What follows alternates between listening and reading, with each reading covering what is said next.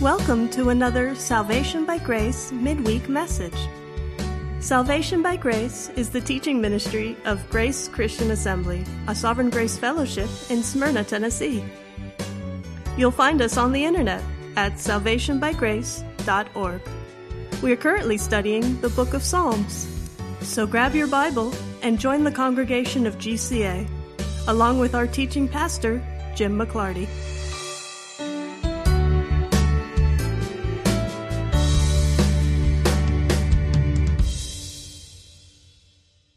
Psalm 37 is where we are tonight. And before we launch into the psalm, it is a long psalm, it is 40 verses. We will try to cover the whole thing tonight, but there are several places that kind of beg for stopping and some commentary. But I will try to get through the whole psalm this evening. There are three sort of explanatory things that we need to understand first. This psalm returns to one of David's themes, which is the contrast between the righteous and the wicked of this world. And in particular, he's going to talk about the tendency that the righteous have in this world to struggle in this world while we see the sinners of the world and the ungodly in the world getting all the stuff of the world. They get rich, they seem to be well cared for. And so it's sort of natural to look at the difference between what we're struggling with and how easy their lives are going, and to think that that is unfair. David's going to return to that frequently during this psalm in order to say, don't worry about it. God is just, God is fair, and God is ultimately going to reward them according to their works and reward you according to your works. Secondly, we're going to see several references to salvation. And each time that David uses the word salvation, I usually pause and point out that David is not talking about eternal salvation. That becomes really obvious from the context tonight, that he is talking about God saving Israel in their land preserving them, caring for them, not letting them fall to their enemies. And in this psalm, you're going to see several references to the land because part of David's inspiration for pursuing righteousness, for pursuing the law, for pursuing godliness, is that he wants God's protection. He wants God to preserve him in the land. The land is part of the heritage of Israel, and of course, they are surrounded by enemies who would like nothing more than to take their land from them. It's the same today as it was then. And so you're going to see references to salvation and several references to the land. So, verse 1 is immediately going to frame the whole of this psalm, which is that contrast between the wicked in the world and the righteous in the world. Do not fret. Do not worry. Do not be upset because of the evildoers.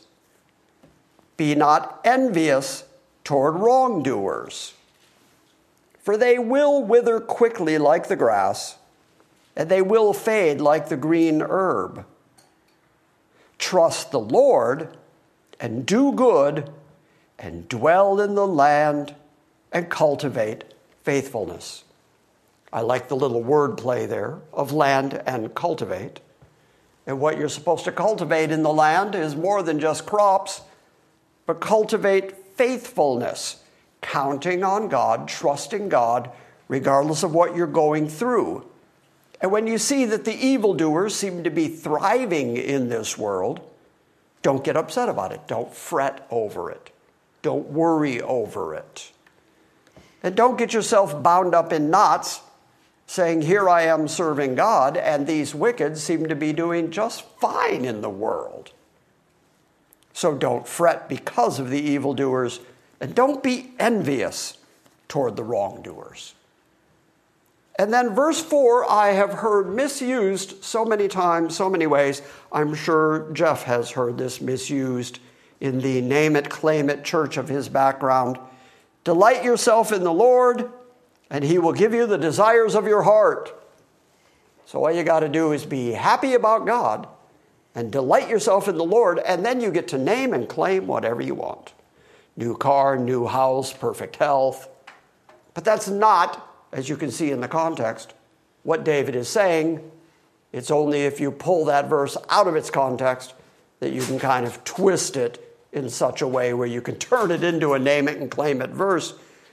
What David is saying is trust the Lord, be faithful to the Lord, delight yourself in the Lord, and He will give you the desire of your heart. If your desire is the protection of God, if your desire is for God to keep you in the land and to be faithful in taking care of you and preserving you from your enemies, and therefore you're delighting in the Lord, what then is the desire of your heart? Clearly, it's the Lord. So it's not delight yourself in the Lord and get whatever you want. It's delight yourself in the Lord, and He will respond in a reciprocal way, and He will give you the things that you desire. In this case, it's that we stay in our land and that we are protected. So delight yourself in the Lord, and He will give you the desires of your heart. Commit your way to the Lord. Here's the parallel commit your way to the Lord. Trust also in Him, and He will do it. So you take those two parallel verses, lay them side by side. David is saying the same thing twice, which is trust in the Lord, be faithful to the Lord, do good while you're living in the Lord's land, commit all your ways, all your actions, your life, the way you walk, commit all of that to the Lord, trust in Him completely, and He'll take care of everything else. Doesn't sound like much of a name it, claim it verse after you put it in context, does it? And, verse 6, and he will bring forth your righteousness as the light and your judgment as noonday. In other words, God is going to bring everything to light. This is the same God who said, Let there be light, and suddenly there was light. He is the one who is going to produce righteousness in you the same way that He produced light in the entire cosmos. So then rest in the Lord. How many things has David instructed us to do so far?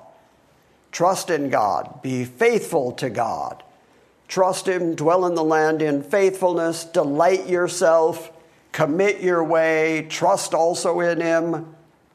So now rest in the Lord and wait patiently for Him. And again, do not fret because of him who prospers in his way, because of the man who carries out wicked schemes. So that is the primary theme of this whole psalm. Don't fret yourself, don't worry about the fact that the earth dwellers continue in their wickedness and seem to be doing fine, seem to be getting away with it, seem not to fall under the judgment of God, and are getting rich in this world. Avoid the tendency to look at them and be envious of them because of what they have that you don't have. Rather, trust God, be faithful to God, rest in God, commit your way to God, and wait patiently for Him. So then, in context, what David is saying is God is going to settle everything. You are going to be rewarded. The end of the rich people, he's about to say, the end of the wicked earth dwellers is that they're going to blow away like grass. God is ultimately going to destroy them all, and you are going to be preserved, and you are going to be in His presence. That's just not happening yet. Therefore, wait on the Lord. Trust God. He is going to make it all right. Rest in the Lord and wait patiently for Him. Do not fret because of him who prospers in his way, because of the man who carries out wicked schemes. Cease from anger, forsake wrath, do not fret. That only leads to evil doing. All of those things in context is David saying, Don't take judgment into your own hands. As you see the wicked of the world, don't bring your own vengeance on them. God, again, is going to exercise his judgment, his vengeance. So then cease from your jealousy of them, Cease from your envy of them. Don't be angry at them. Forsake your fierce wrath at them. And therefore, because you're not fretting, because you're trusting God, because you're walking faithfully before Him, you know that He is preserving you, He is protecting you, He is going to balance the scales one day, and He's going to judge in your favor. And if you know all of that, then you're not going to fall into the wrath, your own personal anger, your own personal judgment and vengeance, which David says only leads to evil doing.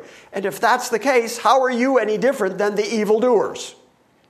So if you indeed are going to stay on the side of God, if you're going to indeed stay on the side of righteousness, you have to cease from your anger, forsake your wrath. Do not fret, that only leads to evil doing. For evildoers will be cut off, but those who wait for the Lord, they will inherit the land. So there's the contrast. The long term inheritance in Israel among the people that David is leading and writing to is that if they trust God, if they are faithful to God, He will preserve them. But ultimately, He's going to cut off all the evildoers. He's going to go into more detail about that in a moment. Verse 10 Yet a little while, and the wicked man will be no more. And you will look carefully for his place, and he will not be there. So he's going to be ultimately completely gone while you yourself are preserved. Verse 11 But the humble will inherit the land, and they will delight themselves in abundant prosperity. Does that sound familiar? Because Jesus picked up that same theme on the Sermon on the Mount when he said, The meek shall inherit the earth. He made the earth the land that God has promised to his people and the meek will inherit the earth. Tom, when you were out in California, did you ever go down into Studio City to Carney's Hot Dogs? Mm-hmm. Oh, yeah. This all relates, by the way. This was not just an aside. There was a wall at Carney's that every couple of months they would repaint that wall. But they had a magic marker hanging on a string there, and they invited people to write graffiti on the wall, just you know, write little pithy phrases on the wall. There was one particular little thing that somebody had written where you could see the various coats of paint where they had painted around it for several coats. It was there for a long time. And all it said was, the meek don't want it.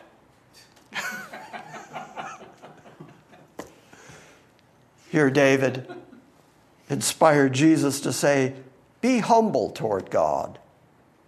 Don't be angry. Forsake your wrath. Don't fret. Don't worry. Don't get yourself all eaten up with these concerns. And be humble, and you're the one that's going to inherit the land. The meek are going to inherit the earth. And you will, or they will, delight themselves in abundant prosperity. Okay, so right now, here on the planet, we look at the evildoers of the world and they seem to be prospering while we may be struggling. Okay, there's nobody in this room right now that I would have to say was struggling financially. We're all fed and we're all clothed and we're meeting in this nice building and but sometimes it's real easy as you're going through the difficulties of this life to think, but I'm following God and here I'm going through difficulties. That guy has never followed God and he seems to be fine. David has said repeatedly that God is going to bring about a proper judgment and a proper reward for the evil and for the righteous. The end of that is that the righteous, the humble, are going to delight themselves in abundant prosperity. I would rather be joint heir with Christ of everything that lays in eternity than to have all the riches of this world. I am not a your best life now kind of guy. I'm a your best life later kind of guy.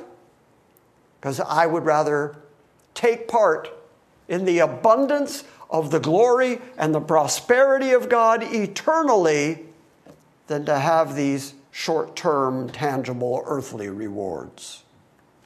Anybody with me on that? Yeah, okay. It's a smaller slice of a much, much, much, much, much bigger pie. Way much bigger pie. Yeah. Verse 12, he's going to describe the activity of the wicked. The wicked plots against the righteous and gnashes at him with his teeth. And the Lord laughs at him, for he sees his day is coming. I like that David included that because it's almost like commentary on Psalm 2, back when he was talking about the kings of the earth and the people of the earth who cast off the leadership of God. And then we read that God in heaven laughs and holds them in derision. But David does not tell us what God's motivation or inspiration is when he's laughing. Why is he laughing? Here he tells us that the reason that God laughs at people who rebel against him, who plot against the righteous, the reason he laughs is because he sees the day of judgment coming. God already knows what the end is for them. So while they're walking around putting their chest out and boasting about how well they're doing, God mocks them because he knows that their day is coming.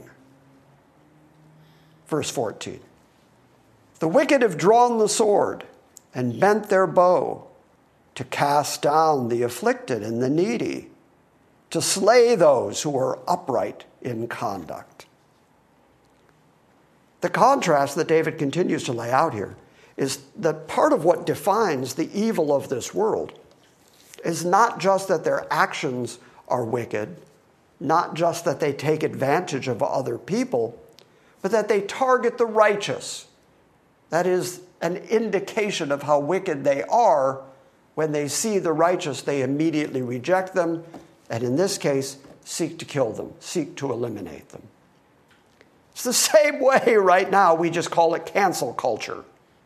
If you go on any kind of social media and argue in favor of righteousness versus the just massive amount of sin that this world is engaged in, the sinners, the evil of this world, are not going to repent of their ways and say, Oh, thank you for pointing out Christian values to me.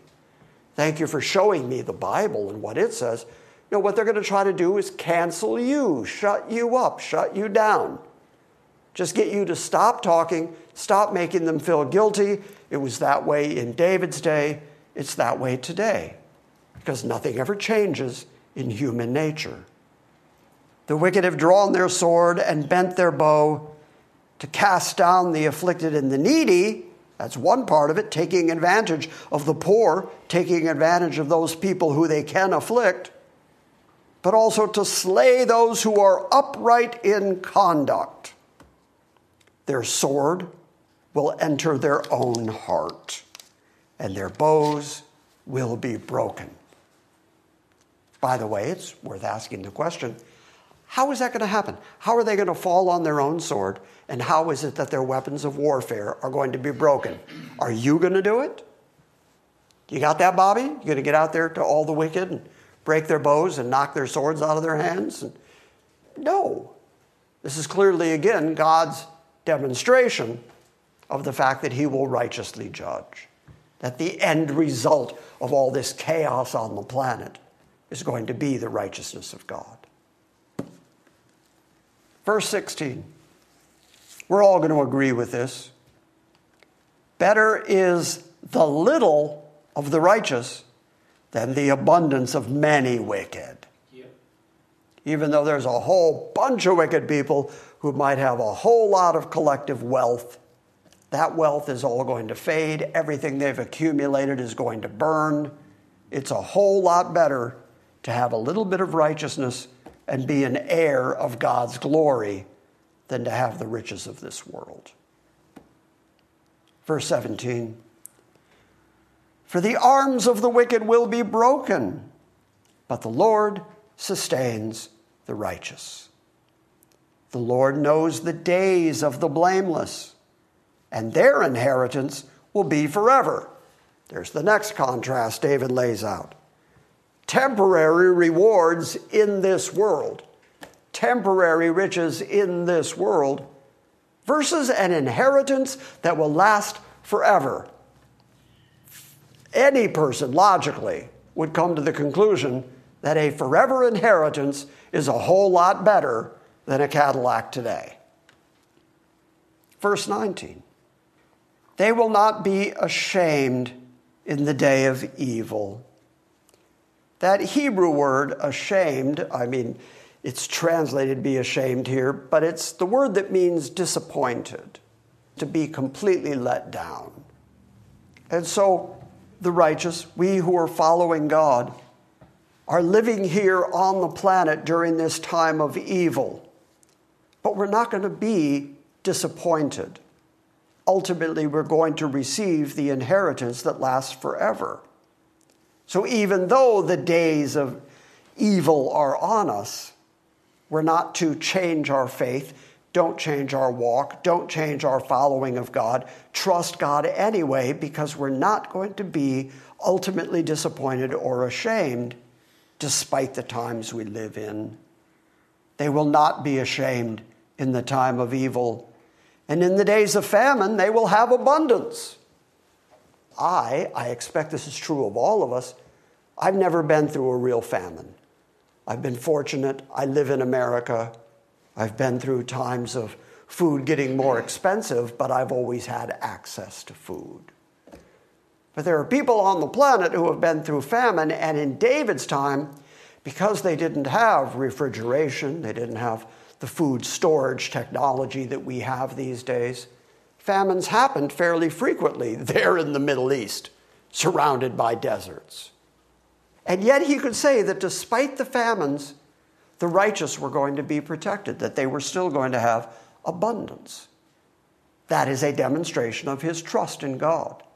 That is a demonstration of his faithfulness to God, knowing that whatever happens, the righteous are going to be okay. God is going to protect them. Because what's the worst that a famine can do to you? Might kill you. Then you go to your forever inheritance. Either way, following after God, walking after God makes more sense. In the days of famine, they will have abundance, but, verse 20, the wicked will perish, and the enemies of the Lord will be like the glory of the pastures. Now he'll describe what that means because glory, that word means the essential essence of what something is.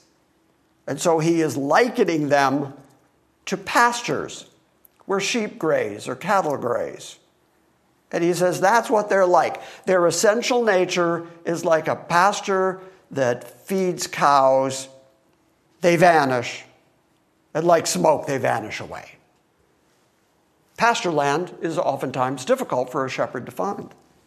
Good pasture land is difficult if, you're, if you have a large herd of cattle. That's what separated Abraham and Lot, was having enough pasture land for their flocks. And so David likens the wicked to a pasture because pastures seem to just dry up and blow away. They vanish like smoke, they just vanish away. The wicked borrows, does not pay back. That would be called stealing. By contrast, but the righteous is gracious and gives. For those blessed by him, those who are blessed by God, will inherit the land. But those cursed by him will be cut off. They will not ultimately be part of the land. When we get to the end of the book of Revelation, chapter 21 and 22, we're going to be reading about the New Jerusalem.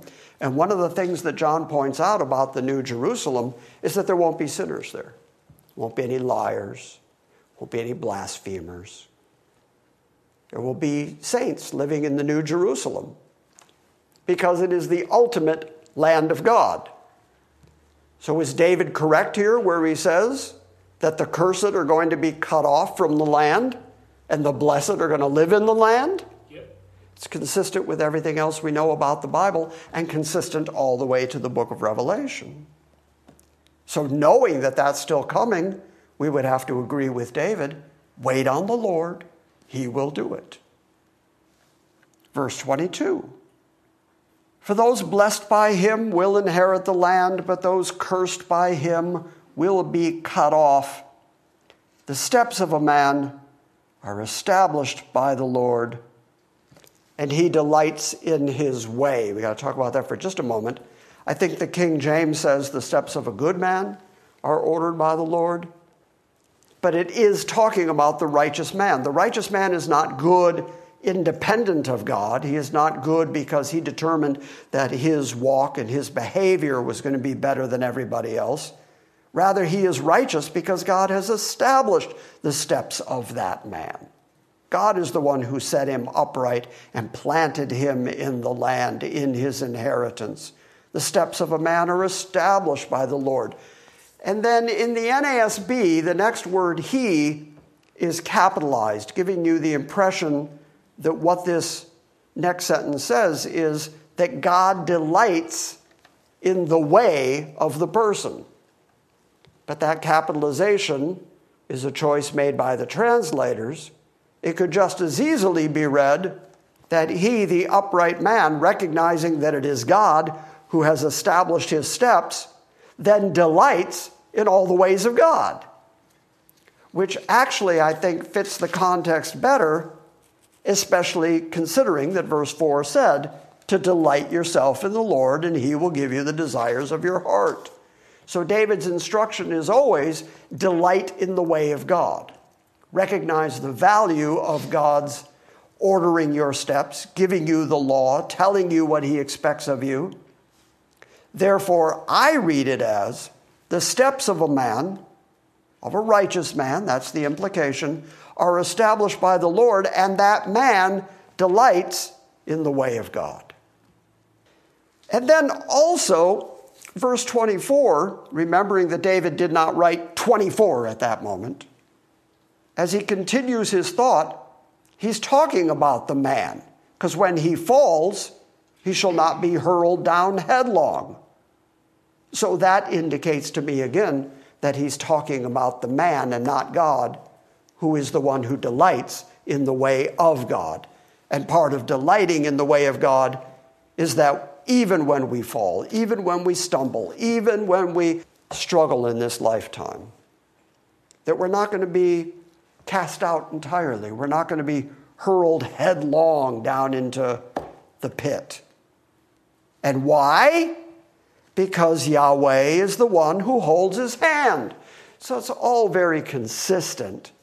It is God holding our hand, it is God leading our steps, it is God who establishes our way, Therefore, we delight in God who is leading us along because even when we fail, we're not going to be destroyed because it is God who is holding us up. So I think that context is more consistent. Verse 25 I have reached an age where I'm now able to relate entirely to this verse. I have been young and now I am old. That, that'd be me right here. That's, that's and yet, says David, yet I have not seen the righteous forsaken or his descendants out there on the streets begging for bread. So David is saying it's not as if the righteous are completely abandoned in this world. They are cared for. They are given their daily bread, the same way that Jesus said, You go to God and say, Give us today our daily bread. David's experience is that he says, I, have never seen the righteous forsaken. I've never seen their descendants out looking for handouts. God has always preserved them. That's David's experience.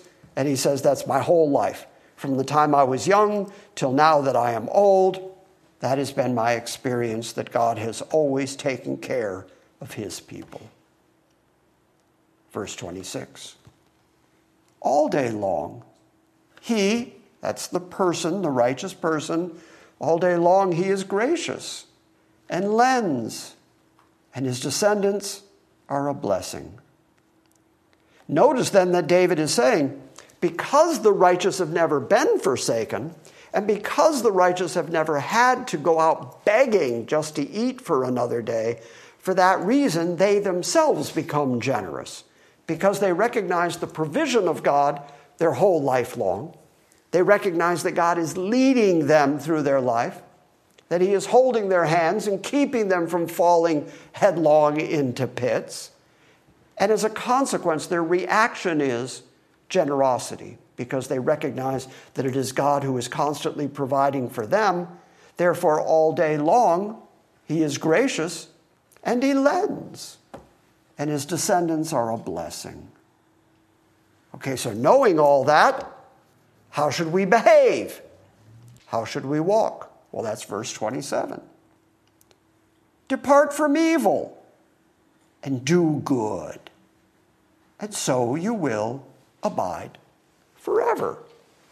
That's that eternal inheritance that he talked about. Verse 28 For the Lord loves justice, and he does not forsake his godly ones. In the New Testament, that would be saints, his hagios, the ones that he has set apart for himself. He does not forsake them, he does not abandon them.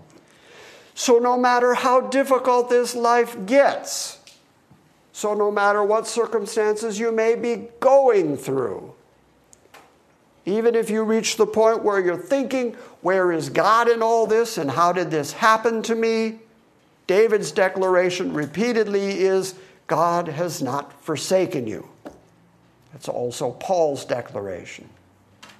Be content with such things as you have because he said, I will never leave you, I will never forsake you. So the consistent testimony is that God does not forsake his people. Once they are his people, they are eternally his people, and they're going to inherit this eternal blessing, this eternal inheritance.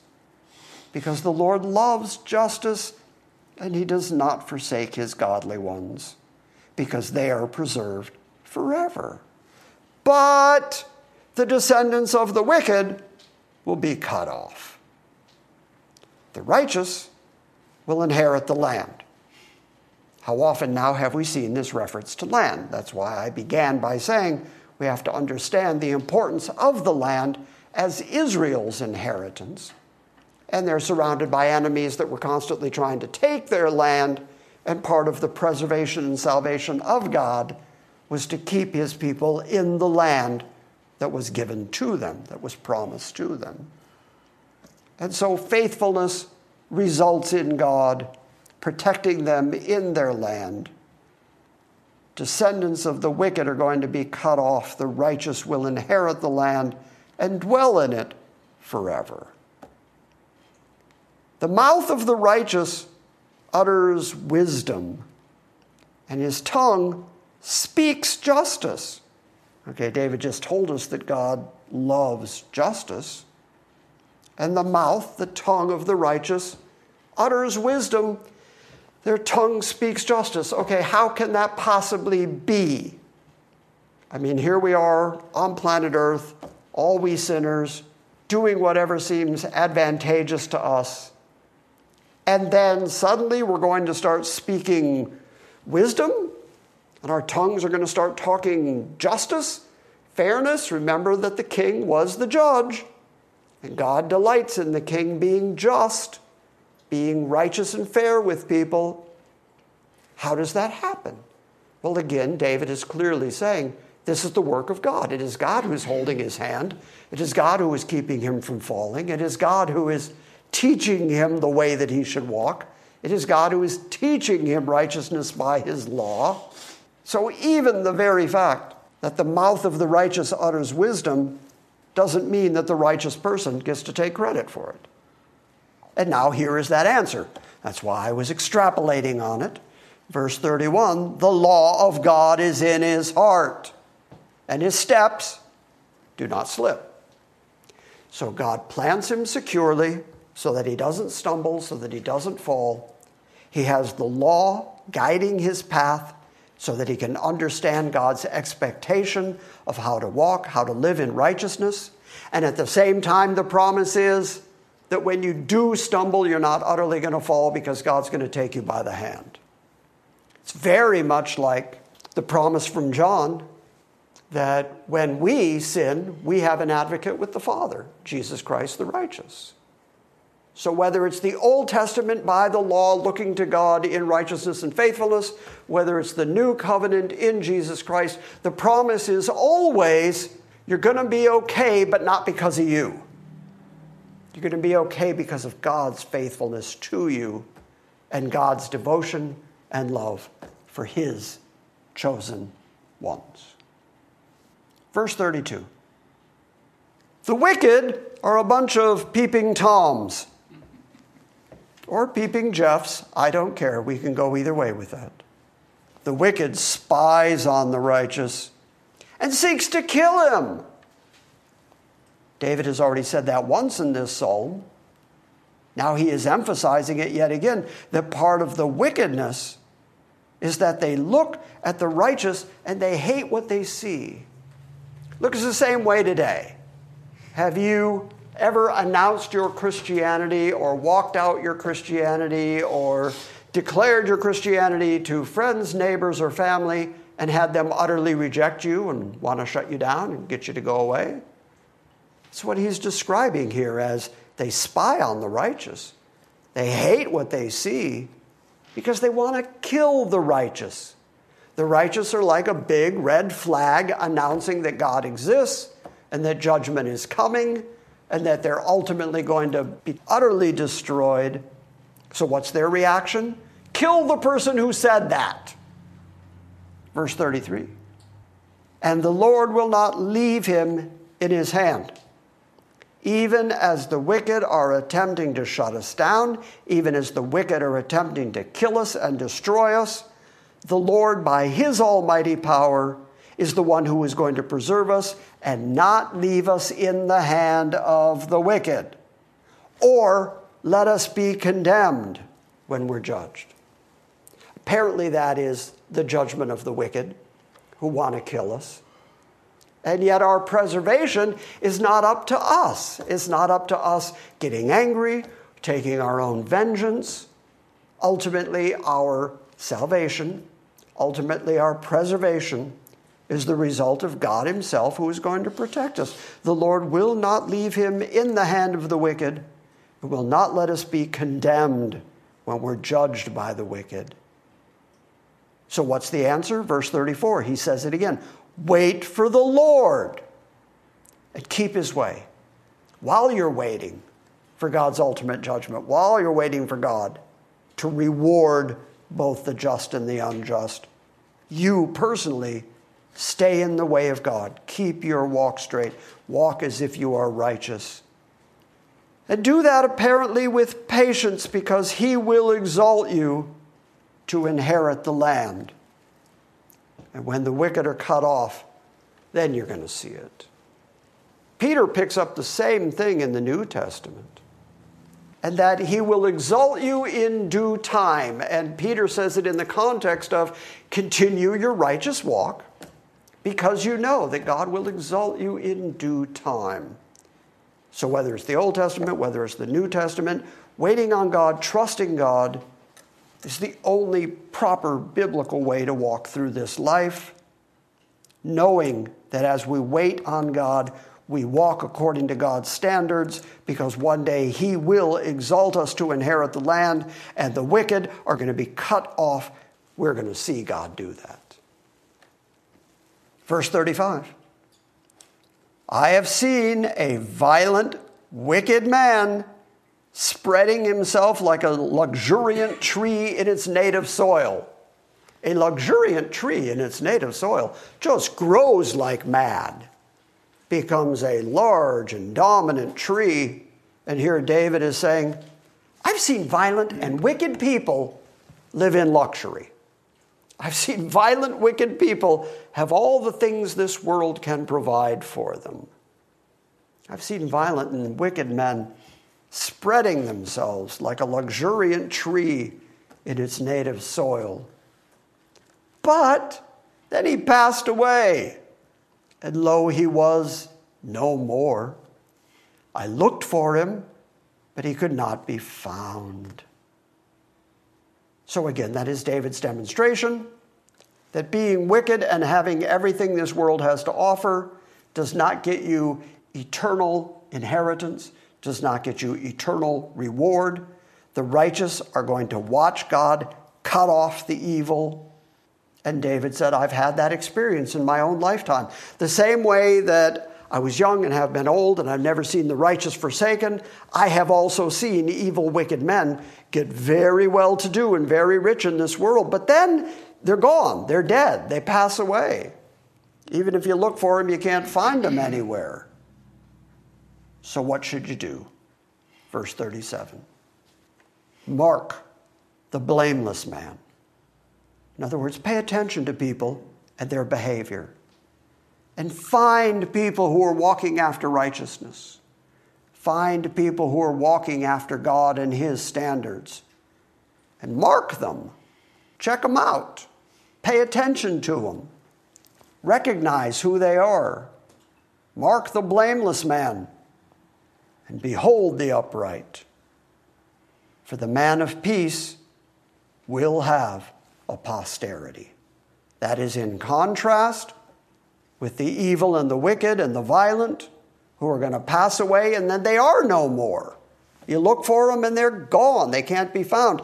But the blameless and the upright are going to have a posterity that's going to live on. Verse 38 But transgressors will be altogether destroyed.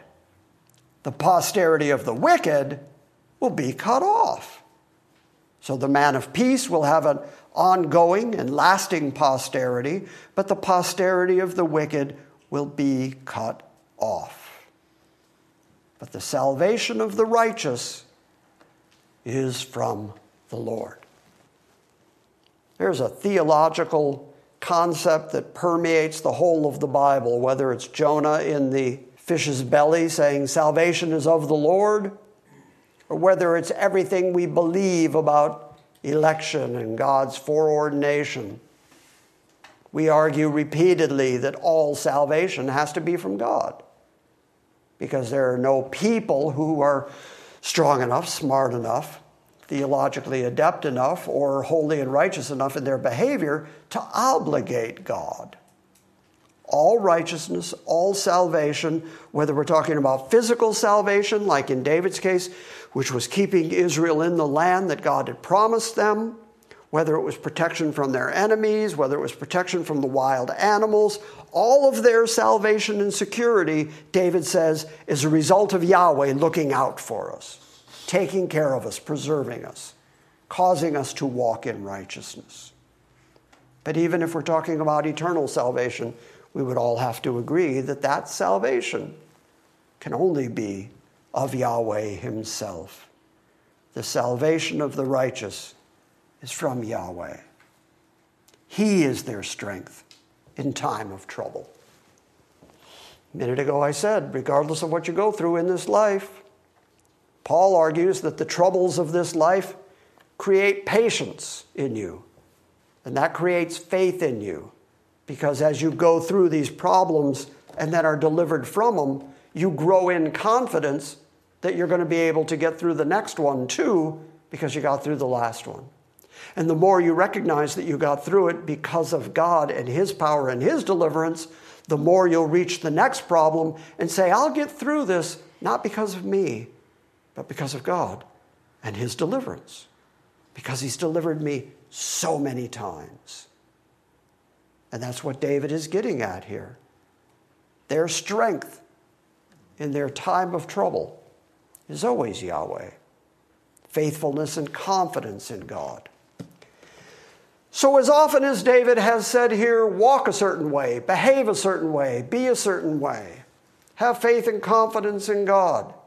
And then when you see the wicked of this world prospering don't fret over them. Don't worry over them. Don't stress over them. Leave it up to God. God will do it. God will make the appropriate judgment between those that are His and those that are the evil earth dwellers. And if you know all that, then you can walk righteously before God, recognizing that it's not for nothing that you're living like this. even as you're persecuted in this world, even though you may not get all the world's riches here and now. It is completely worth it to walk according to the righteousness of God because of your eternal inheritance and because you know that the strength and the salvation and the righteousness all comes from God. And as I said on Sunday, just repeating what Paul said 2,000 years ago if God be for us, you're going to get through it. Who can be against you? The salvation of the righteous is from the Lord. He is their strength in times of trouble, and the Lord helps them, and the Lord delivers them. Okay, so anybody here been in trouble? Had a tough time? Been sick? Yep. Weren't sure if you were ever going to get up again? Did you get through it? I used to ask the congregation, how many of you went through a problem where you heard yourself saying, This is going to kill me. I'm not going to get through this. And I would ask people to raise their hands. Some people would raise their hands and say, Yeah, yeah, I went through a problem so bad that I thought this one's going to kill me. And I would say, And how many of you died? Of course, they're sitting there with their hands raised. So, okay, so why is it that you didn't die? Why is it that you survived it? Why is it that you got through it? The answer's right there in front of you. It is the Lord that delivers you, who helps you. It is the God who preserves you. It is God who is your salvation and your preservation. He delivers them, the righteous, He delivers them from the wicked, and He saves them because they take their refuge in Him. We hide in Him, we trust in Him, we depend on Him. It's one of the key essential differences between the earth dwellers and the people of God. The earth dwellers are all egocentric and prideful and saying, whatever this world throws at me, I'll get through it because of my strength, my determination, self made man. Whereas the righteous person walks after the course of God, his expectations. We have faith, we have confidence in God lifting us up by the hand when we stumble so that we're not completely thrown down. And so, to close tonight, I would ask you the question where's your confidence? How are you going to get through the rest of your life? Because in a minute, you're going to walk out that door again and you're going to be facing the whole rest of the world. And how are you going to deal with the whole rest of the world? You're going to do it by your strength? Well, that's a sure recipe for failure. You're going to do it by the strength of God. That is a sure recipe that He is going to deliver you, save you, preserve you, and ultimately reward you eternally in a way that this world simply can't. Right. That to me sounds like a better deal. Yes. So, Tom and I agree. I don't know what the rest of you think, but Tom and I are in agreement up here. Questions? Yes, sir. I know the Lord forgives us when we're unfaithful. In the Old Testament, Achan is uh, chooses gold, silver, and a mantle of Shinar, right? Yeah. The Lord cuts him off. Not just him, but his whole bloodline, his whole family. Do you think he just cuts him off physically and, and you know, he'll, he'll be saved spiritually, eternally with his family? He just did that to, to teach a lesson. And then in the New Testament, Ananias and Sapphira show like the same unfaithfulness and they hold back. I'd like to think that he just cuts them off physically to teach a lesson. There are examples of God doing that. In fact, Paul writes that the Corinthian church was doing the communion so wrong that there were some weak and dead among them you don't see it in the English, but he contrasts a couple of words that mean temporary physical judgment and ultimate eternal judgment. And he says they were judged temporally so that they wouldn't be judged eternally. And that is just the grace of God that he would do such a thing. As far as Achan in the camp, I have no idea what his ultimate fate was. Even if God was using Achan Or Korah and his band when he opened up the earth and swallowed him, took him directly to the pit? That was an example to everybody else, but I can't tell you what the ultimate end of Korah or Achan was. But if, if God's ire and anger was stirred up to such a point that he was willing to do something like that to them, it's kind of hard to justify. Does that make sense? Anybody want to go on record as knowing God's mind on those two episodes? No. Okay. Anything else? You referenced uh, Revelation 21, 22. Yeah, I suppose if we just made a short summary of those, it would sound very much like what David said. The righteous eh, are preserved forever, inherit the land, and the wicked are cut off. I mean, that's exactly what it, know, of course, David didn't make that up. I mean, it goes back to the promise he received in 2 Samuel 7, where God makes the covenant with him, and, and the language of that covenant is, you know, just like I think he uses the you know, the word forever here five or six times. Yeah. And that's in the kingdom, the throne, eternal, forever, repeated there. So he very much has that promise. And, you know, without the benefit that we have of revelation of Jesus Christ given by John that we are going through on Sunday, where we get to see chapter 21 and 22. The ultimate he end. The same, testifying yeah. the same thing, and he saw yeah. the same thing. You can summarize it. So. Yeah, that's obviously part and parcel of faith in God across the board. Yeah. Is that one day he's going to establish his people in the land and cut off the wicked. And Jesus said it when Jesus talked about the judgment of the just and the unjust. So it's, it's thematic to the Bible. But boy, if you're on the wrong side of that, you don't want to hear it. And you sure want to shut up anybody who talks about it. Anything else? All right.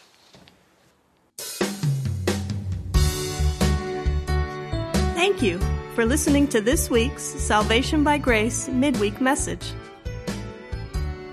We encourage you to visit our website at salvationbygrace.org for books, Q&As, and our ever-expanding archive of audio sermons.